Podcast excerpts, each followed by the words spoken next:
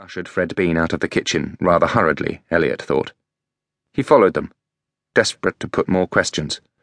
Come and see us, lad, Fred called back. Dove Farm. We don't farm any more. Bone's too far gone for that, but Mrs. Bean likes company. And you ought to see a bit of real country before you go home. It's half a mile out of Allawater. Home?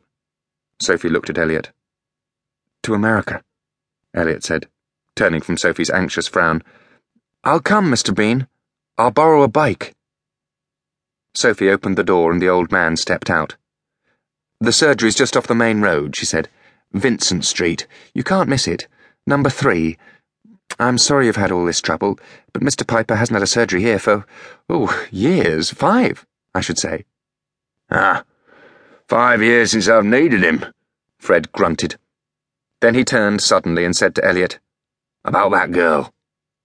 Flowers, it was. What sort of flowers?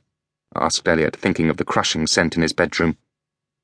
No, no, Fred shook his head. Not flowers. It was her name, Mary Ellen Flowers. I saw her again, but not here. Oh, no. It were out at the farm.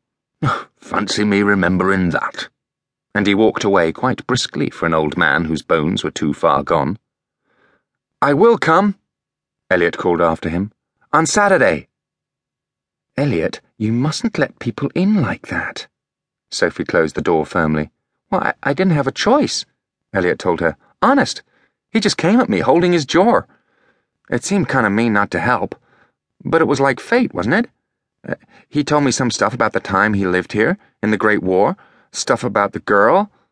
He hardly understood where all this was leading him. Sophie, I can't go to Dove Farm, can I? I've no idea where it is. We'll find it. Maybe Nanny or Violet can come with me, and I'll borrow one of their bikes.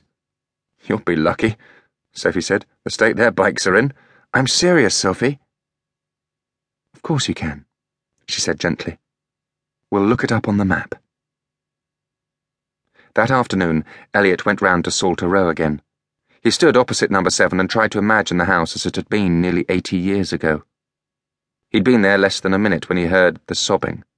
It echoed across to him, heavy with pain, crushing Elliot with its grief until he found himself sinking under the burden of sound. And yet, there was no one there. He covered his ears with his hands, but the tears and grief were in his head and he couldn't banish them. The door of number seven opened and a woman stood there, tall and darkly dressed her hair piled on her head in steely swathes, her eyes the savage yellow of an eagle. Go away, she said to Elliot. Where's the ring? he asked. At that, she swooped across the road and, clawing at Elliot's shoulder, rasped, You ought to be locked up! He tried to shrug her off, twisting and turning beneath her hand, while she sighed and groaned as though wrestling with some terrible demon of her own. At last he broke free, and looking up, saw that it was Freya Greymark. His shoulder ached from the grip of her sinewy fingers. Who are you, boy? she said. Why are you spying on me? Elliot rubbed his head and murmured, What did you do to her? What are you talking about? said Freya. What do you want? Where's the ring? he whispered, gazing at her bare right hand. She thrust her hand behind her back. American, she hissed. Go home. He had to pull himself up by the railings of number six, he felt so dizzy. Behind him, he could see a boy's puzzled face at the window. Must think I'm a nut, thought Elliot. Don't feel so good, he said to the woman. She turned on her heel and hurried over to her own door, closing it fast behind her, sliding the bolt. The brass hawk glittered against black paint. Elliot grinned sheepishly at the puzzled boy and walked back to Fly Street.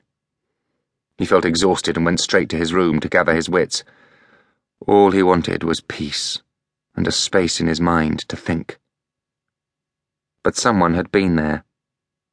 Violent hands had pulled, torn, flung, and smashed. Bedclothes, boxes, clothes, and books lay in chaos. And the mirror had a crack like a sunburst, exactly where the ring had glistened.